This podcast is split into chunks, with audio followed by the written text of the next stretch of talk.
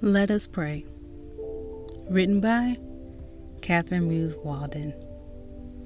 Welcome to my musings. A few years ago, I woke up determined to create a prayer life that was a reflection of my faith, a prayer life that allowed me a chance to commune with the divine.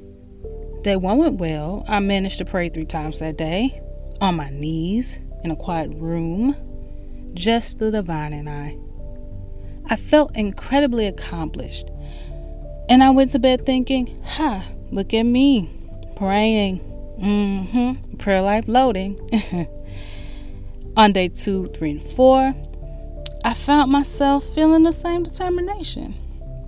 I prayed once again, three times each day, on my knees, in a quiet room, just the divine and I.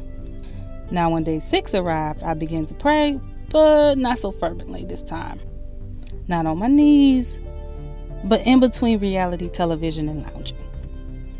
Finally, day seven came and went, and no prayer. Day eight, this was different. I was determined again. And after a week of attempting to develop a consistent prayer practice, the divine spoke. Do you genuinely believe in the power of prayer? My initial reaction to this holy impression shocked me, convicted me, but most of all, gave me the exact word I needed. How many times have I been frustrated with spirit because I felt unheard? How many times have I beat myself up for not having enough faith? Not realizing that I did not lack faith in the divine, but in prayer itself. Strange, I know. But Spirit's revelation silenced all my thoughts with the simple truth we must believe in the action of prayer.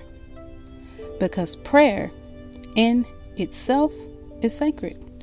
My faith in prayer's ability is the foundation of creating a prayer life that looks and feels just like that of a true believer. My belief in the divine was just the start. Now I needed to believe in prayer and discover its power. Pray without ceasing. Thank you, guys.